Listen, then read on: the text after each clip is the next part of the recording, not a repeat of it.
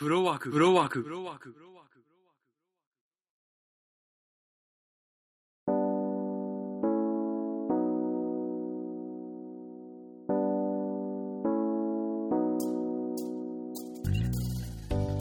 おはこんばんちは、ファイナルです。2017年通期映画ランキングベスト10。そろそろ取らないと、来年になっちゃう勢いになってきたので、どうしても万全の状態というふうに思っていると取れなくなっちゃうので、うん、もう意を決してというか、まあね、ベスト10だけでもやっちゃおうかなという感じでやろうと思います。えーっと、最初に、まあ、今年見た本数は、えーっと、まあ、合わせて110、120本ぐらい、というか120回ぐらいですね。120回ぐらい、えーなんだかんだで何回も見た映画、この世界の片隅もなんか年始に、2017年年始には何回も見ましたし、で年末にも何回か、まあ、あの作品も何回か見たということで、100本ぐらいかなというところなんですけどね、トータルで言うと。はい。まあ、その中で、どうしても、こういい映画、悪い映画、悪い映画というか嫌いな映画というか、まあ、合わない映画というか、というのも出てきてしまうのはしょうがないことだなと思っていまして、まあ個人的には、えーベスト3、んベスト29か、29まで決めて、ワースト15までは決めたんですけども、今日はそうですね、えーまあ、バクッとベスト10を言っていこうかなと思っています。はい。では早速いきます。えーまず10位、キングコング、ドクロ島の巨人。えー9位、マイティー・ソー・ラグナロク。8位、ガーディアンズ・オブ・ギャラクシー、ボリューム2。7位、猿の惑星聖戦記、グレート・ウォー。6位、ジャスティス・リーグ。あ、すいません。いきなり10位から6位までさらっと言いました。えー、っと、まず10位、キングコング、ドクロ島の巨人。これはやっぱり、IMAX で最初見ましたけども、とにかく、キングコングがかっこいいこの一言でですね。えーっと、まあ、猿の惑星と同じように、アンディ・サーキスっていうね、あのーまあ、映画ファンならみんな知っている、CG アクションの、もう有名人ですね。スター・ウォーズのあの、えースノークっていうね、悪役もやってますけども、そのアンディ・サーキスの、まあ、演技がね、なもう背中で見せる演技、あれがかっこいいんです、とにかくキングコング。でね、話の展開も結構面白くて、で、暴れ回るんですけどね。で、途中、まあ、キングコングっていうと昔のキングコングの印象で、金髪の美女っていうセットがあったりもするんですけど、まあ、人間にこう見せかけるこの表情だとか、あと、ちょっと出てくる怪物が気持ち悪かったりするんですけど、あそこら辺がアメリカハリウッドっていう感じの、まあ、あまりどうしても敵役としての魅力の少ない敵役っていうんですかね、害虫っていうんですか。まあ、戦うシーンがあるんですけども、それを倒すシーンがとにかくかっこいい。で、ビジュアルで出てると思うんですけど、地獄の目次録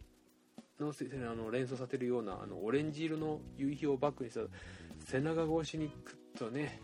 もう背中越し背中越しがかっこいいっていうまあ人間以上にかっこよくなっちゃったなっていうところで。いやーかっこともう単純にかっこいいっていう楽しいっていう作品でいいですよねと思ってですねとでまさかねあのスタッフロールの後あの後でね最近多い特別映像があってそれが今後楽しみにまさにさせてもらえるということで。ええ。であとあとそうですね。もうまあこういう作品ででかい造形物っていうんですか。僕はまあもともとでかいものがスクリーンで暴れ回るのが好きなので、まあ、そういう意味では大満足できる作品でしたけど。あとはあの 何気に僕あの「You は何しに日本映画好きなんですけどその「You は何しに日本映であのキングコングのあの監督をやられた方が 出てたということですんごいひげ面のお じさんでした。はい。とても印象的でした。まあとにかくうん、無駄なことを考えずに見れたっていうのが見させてくれたっていうのが嬉しかったなっていうところでキングコングまあ期待以上だったなということでした。はい。で9位。マイティー・ソー・ラグナロク日本だとバトルロワイヤルですかね。はい。まあラグナロクっていう方がかっこいい。日本人にはもうかっこいいなって雰囲気で現代のものでも良かったんじゃないかなっては思うんですね。まあバトルロワイヤルっていうほどロワイヤルしてないと思うので。そうこれもマイティーソーシリーズ嫌いではないんですけどどうしても白と黒をメインとしたような北欧神話テイスト出すためなのかすんごい暗い作品。これ3作目なんですけど前作まで2作目までが暗い作品でどちらかというとまあアホなマイそうですね。アホな層が弟のロキにからかわれてるっていうだけが楽しい映画だったなっていう感じだったのが今作においてはまあ、あのまさかの宇宙に飛び出すっていうね今まで北欧神話と地球っていうところを行き来するだけだったマイティソーソーがまさかの宇宙に飛び出すっていうまあ今年の今年じゃないや2017年のアメコミ映画って全体的にポップになったなっていうのがあってまあスパイダーマンホームカミングにしてもドクター・ストレンジドクター・ストレンジはまだあの色調はそんなに明る明るさもあるけどもそこまで染まってなかったけどもスパイダーマンなんかもとてもポップに若者向けに進んできたなって言った中でマイティ・ソーは特に前作との差があの違ってとても明るくてイメージチェンジをパッて変えてきたなっていうのがすごい印象的で本当にモノラルからカラフルになったくらいのイメージチェンジができたなとで、えー、ハルクですよねハルクがバーって出てきますけども実はあの僕まあそんなにアメコミ詳しいわけじゃないんですけどアニメの、えー、アベンジャーズをちょこちょこ見たりしてるとあのマイティー・ソー。ソーとハルクっていうのはいつも力自慢をするあの力自慢をする仲っていうことですごいこう戦い合うんですけども仲が悪いように見えて実は仲がいいっていうあの2人なんですね。で今回その2人がほぼ主人公と言ってもいいぐらい途中でハルクが出てきて活躍するっていうところでそれになおかつプラスアルファで、えーあのバルキリー女の人この女の人がまた可愛いなと思ってね。テッサ・トンプソンっていうんですけども、まあ、ちょっと可愛い。正直いいなと思ってね。テッサ・トンプソン。それにロキが加わった上で、えーえー、リベンジャーズでしたかね、えー、アベンジャーズならぬ、えー、そういうチーム編成をしての戦いっていうので今回、まあ、話を進めてきたっていうところとあと色はやっぱり、ね、先ほども言ったように宇宙に移ったということで、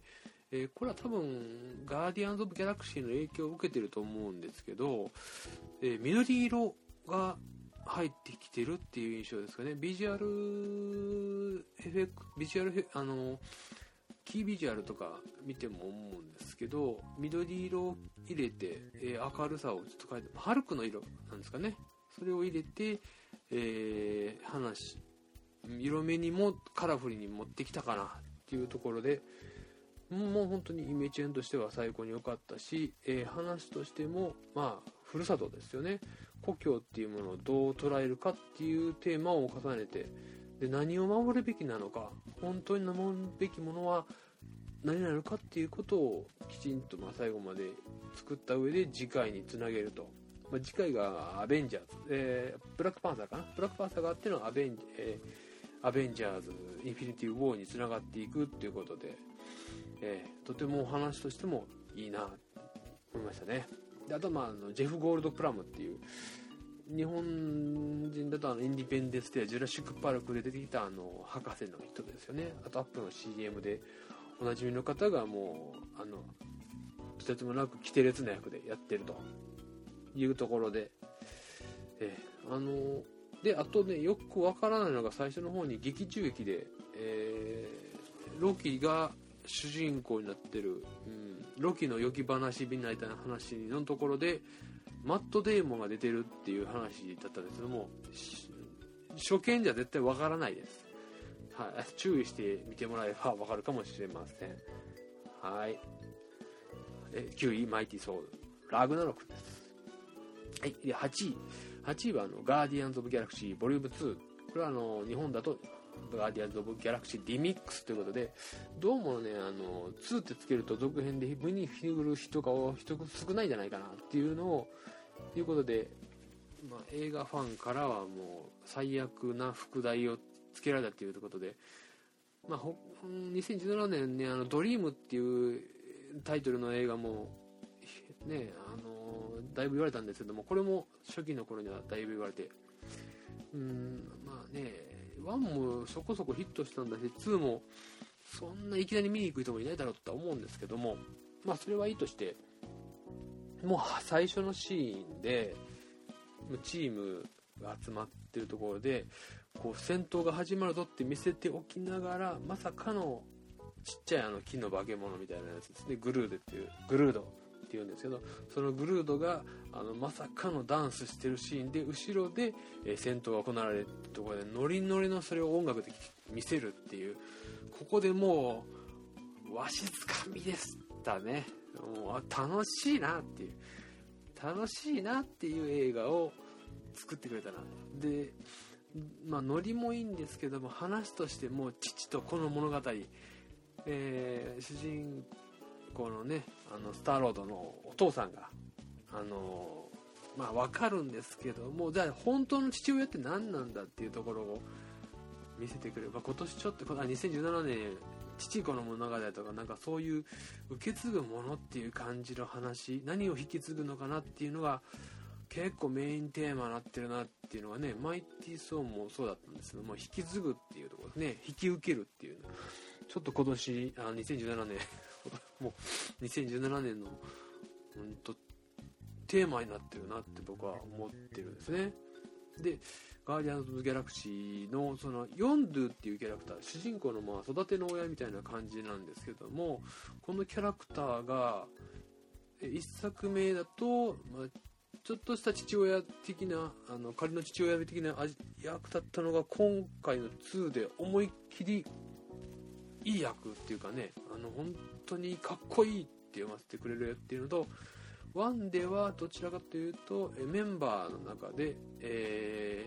ー、厄介な怪物力持ちな騒動を起こすだけのドラッグスっていうキャラクターがあのこの2では、えー、結構重要な役どころでし、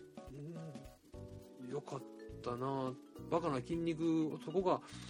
本当にそのキャラクターをねあの言葉を全部真に受けるっていうキャラクターなんですけどそのキャラクターをちゃんと残しながら、えー、物語を確信をついていくっていうね。これが本当にうまあのー、ずしんとくるなっていう最後にちゃんと落としてくれるなっていうことで。うーん本当主人公のスターロードことピーターのね過去が分かるっていう展開でありながらもあのちゃんと明るく楽しさも失わないで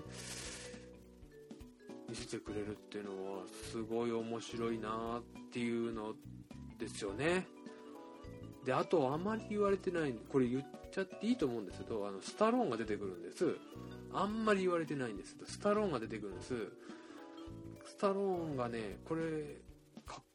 こいい、まあ、スタローンはスタローンだなっていう感じなんですけども多分あの別作スピンオフでスタローンの作品やってくれるんじゃないかっていうね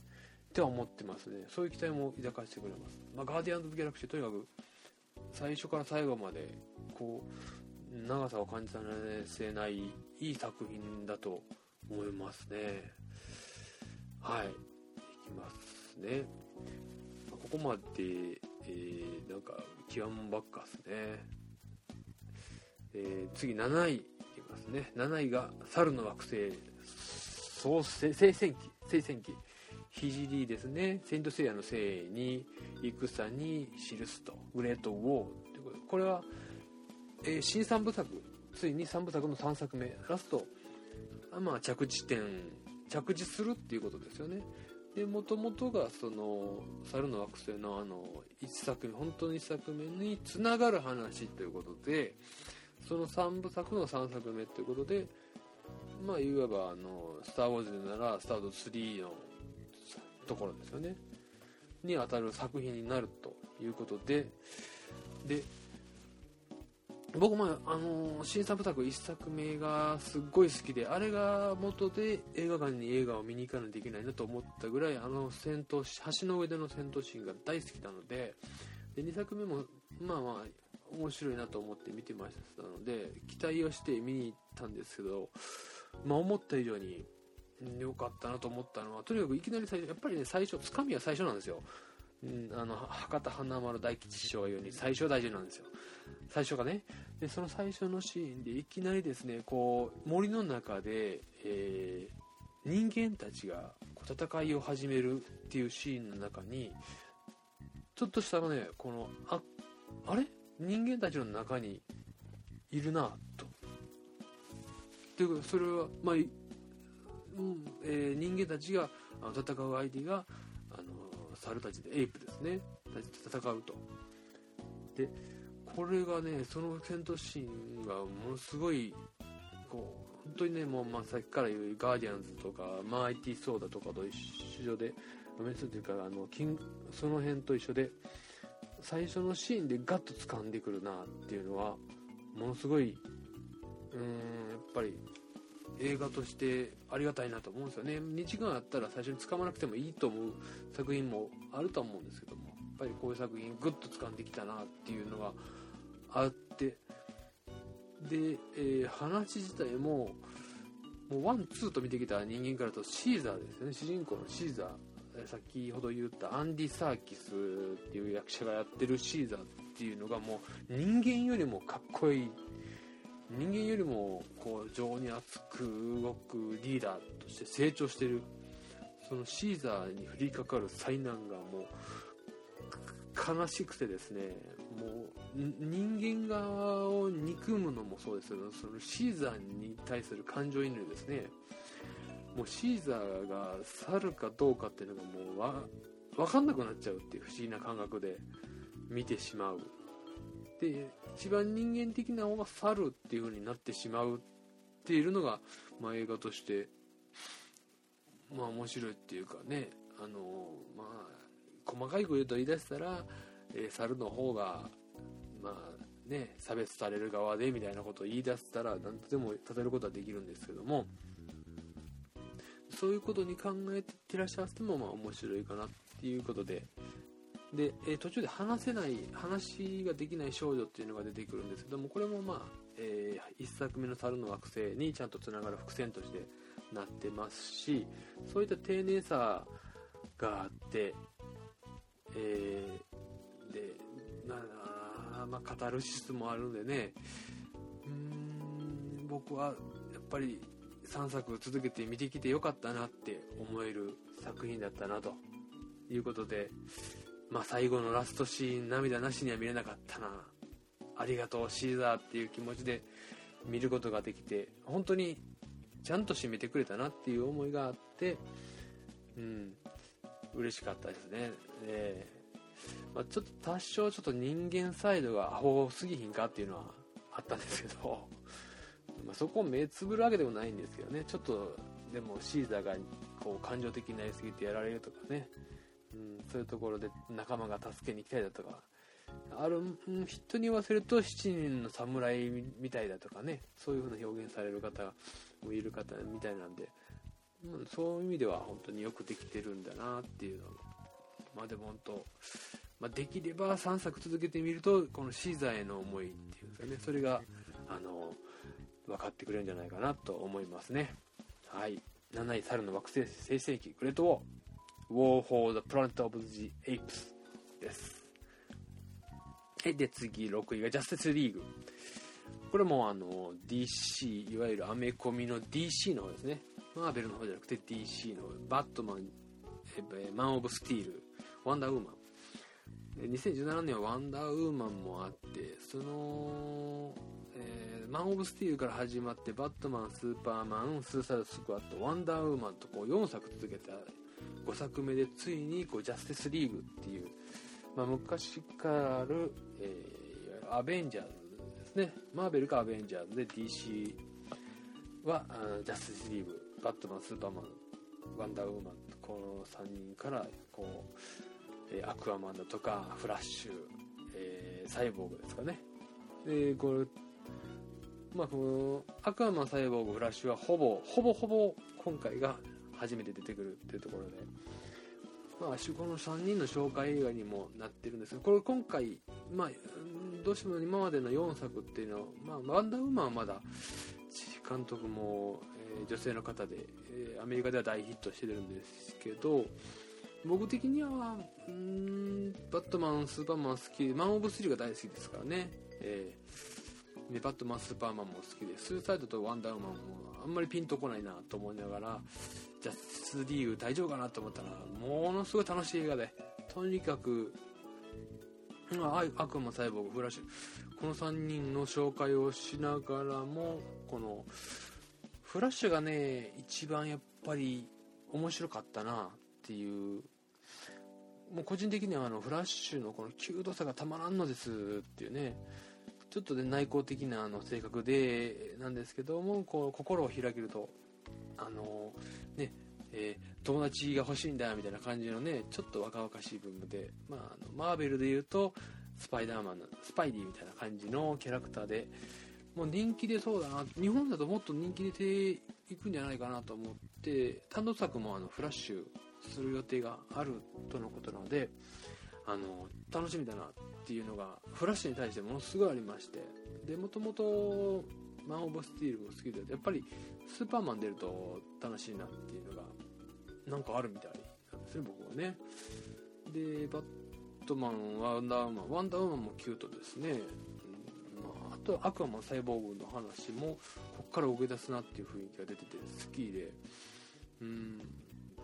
辺やっぱりザック・スナイダーっていう今まで制作ですかね関わってきた人が監督をジャスティスリーグしていたんですけどちょっとまあ娘さんが自殺されたということのそのご不幸があって心象的な理由で降板をして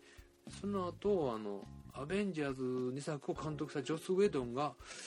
引き受けて途中からいろいろやって2時間に収めたと。あのザック・サラダでも本当に長い2時間半当たり前の人で。うんそういう、まあ、マン・オブ・スティールはもう2時間超えててバットマン・スーパーマンも2時間半ぐらいあったんじゃないですかね。でそういう風に風呂敷の広げ方はすごかったりとかジョス・ウェイドンが監督に途中で変わったことによって、まあ、まあまあまあまあまあね、え2時間で見事に収めたと、まあ、でこの6人がいての敵がねちょっとね今回ステッペンウルフステッペンウルフって言うんですけど全然生えてないなっていうまあことがあってすっげえ強いのは伝わってくるんですけども最終的にしょぼいなっていうちょっと個性弱えなっていうような気はしました。でまあ次回からはこれジャスティスリーグに対抗するために悪役のリーグが来るのかなというような感じで、えー展開されていくみたいなんでそちらも楽しみです。あとねあの同時期に、えー鷹の爪団。あのフラッシュアニメで おなじみの鷹の爪団が、えー DC スーパーヒーローズ対鷹の爪団っていうのをやってましてこれがあの鷹の爪団僕はあんま詳しくね東宝の東宝シネマズに行くと出てくるぐらいしか知らないんですけどもこれがあの DC のバットマンとかスーパーマンとかと戦うっていう設定でやってた映画があったんですね。でこれ正統派アニメとフラッシュアニメとなんかすっごい混じり合った作品でもうすっごいいい話をしてくれた上に笑わせてくれるっていうので続きますよ。これはすごくいいな。これあの ごめんなさいね。えー DC ヒーローズ対鷹の爪なんていうので、まあ、アクアマンとかもいっぱいサイボーグとか出てくるんですけどこの辺を茶化しながらも、えー予算内で、えー話を作るというところで途中でね有名なところのアニメスタジオが作っためっちゃかっこいい戦闘シーンとかもあるんで,、まあであのー機会があれば見てほしいなというふうに思います。はい。ベスト6まで来ました。はい、えーここからえー、とベスト5になるんですけどもベスト5ここからそうですね、えー、543に1個ずついきましょうか、えーではまず5位「女神の見えざる手」これはちょっと解説読んでいきますけども「えー女神の見えざる手」恋に落ちたシェイクスピアマリーゴールドホテルで会いましょうのジョン・マッデン監督がゼロダークサーティのジェシカ・チャスティンを主演に迎え天才的な戦略を駆使して政治をかけて動かすロビーストの知られざる実態に迫った社会派サスペンス。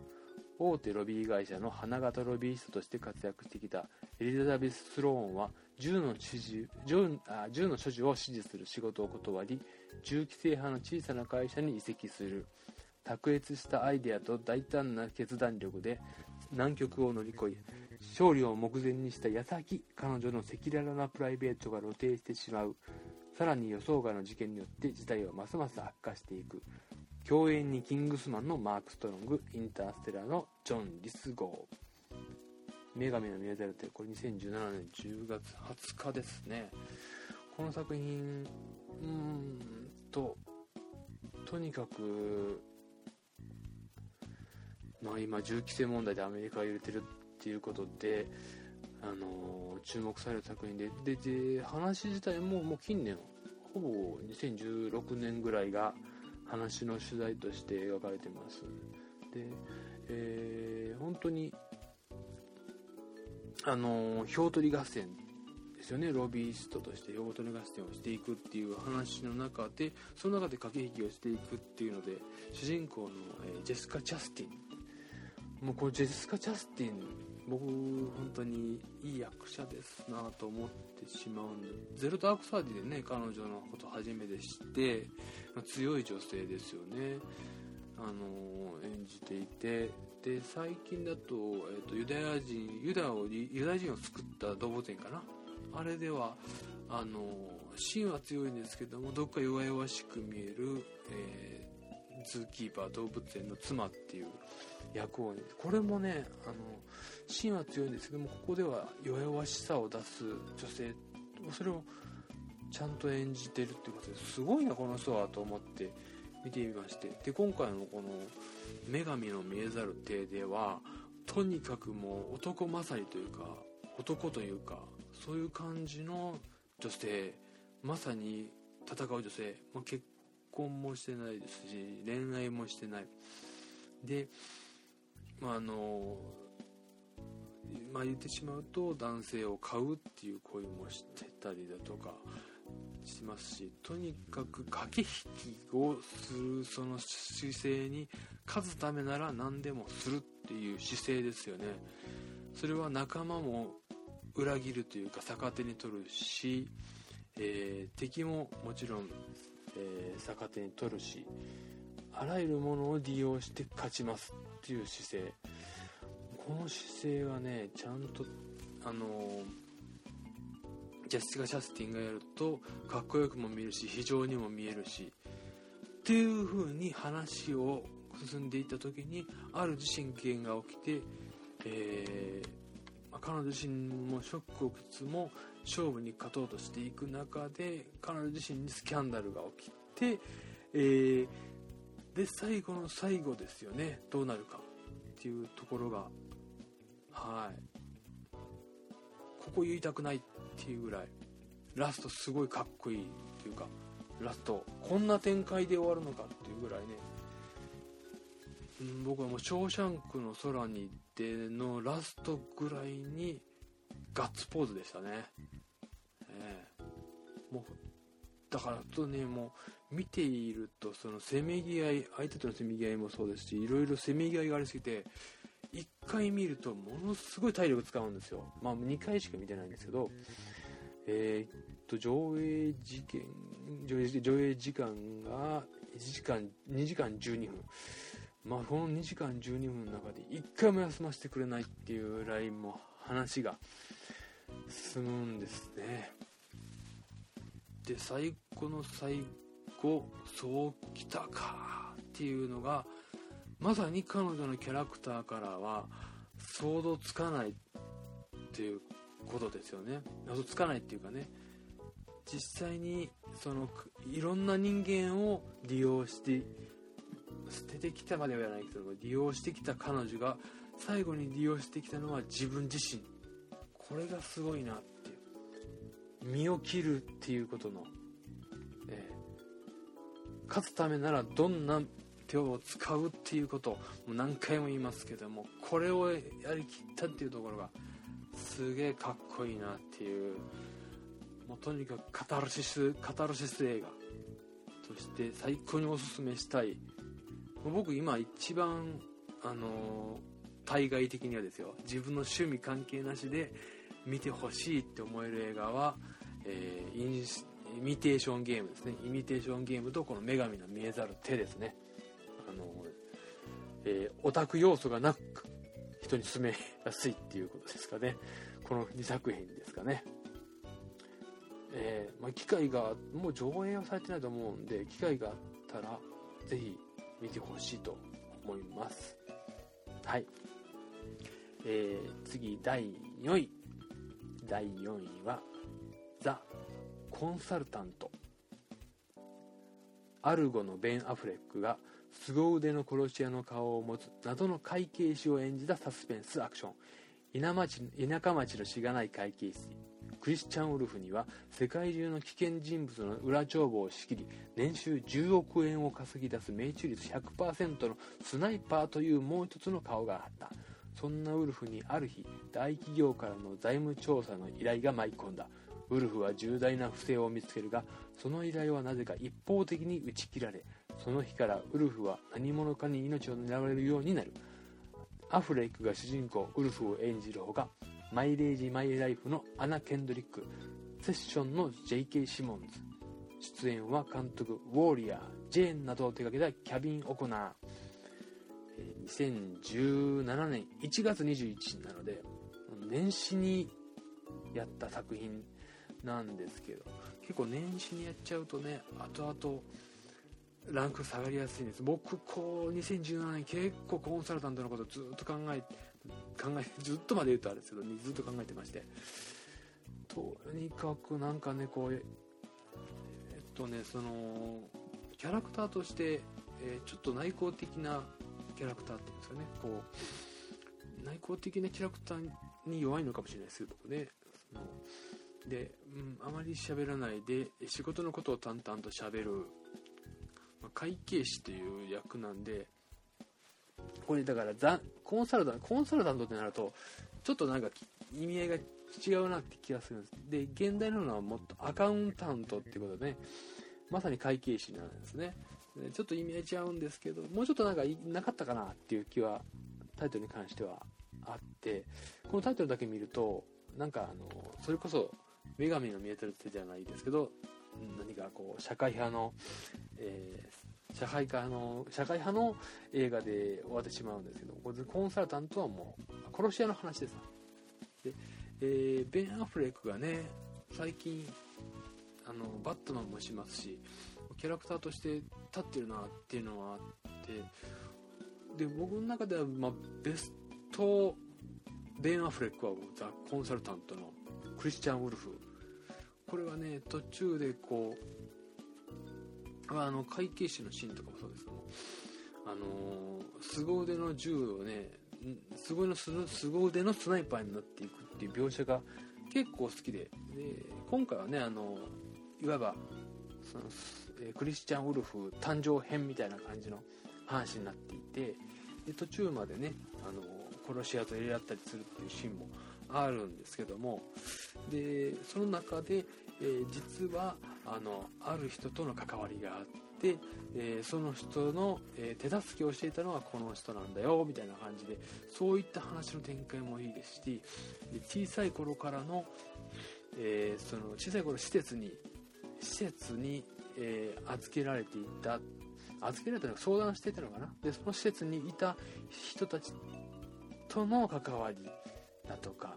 で途中でその大人になってから、えー出会うその、えーアナ・ケンドリックですね、えー一緒に会計士として、え会社の不正を暴いてしまう。そのアナ・ケンドリックのとのその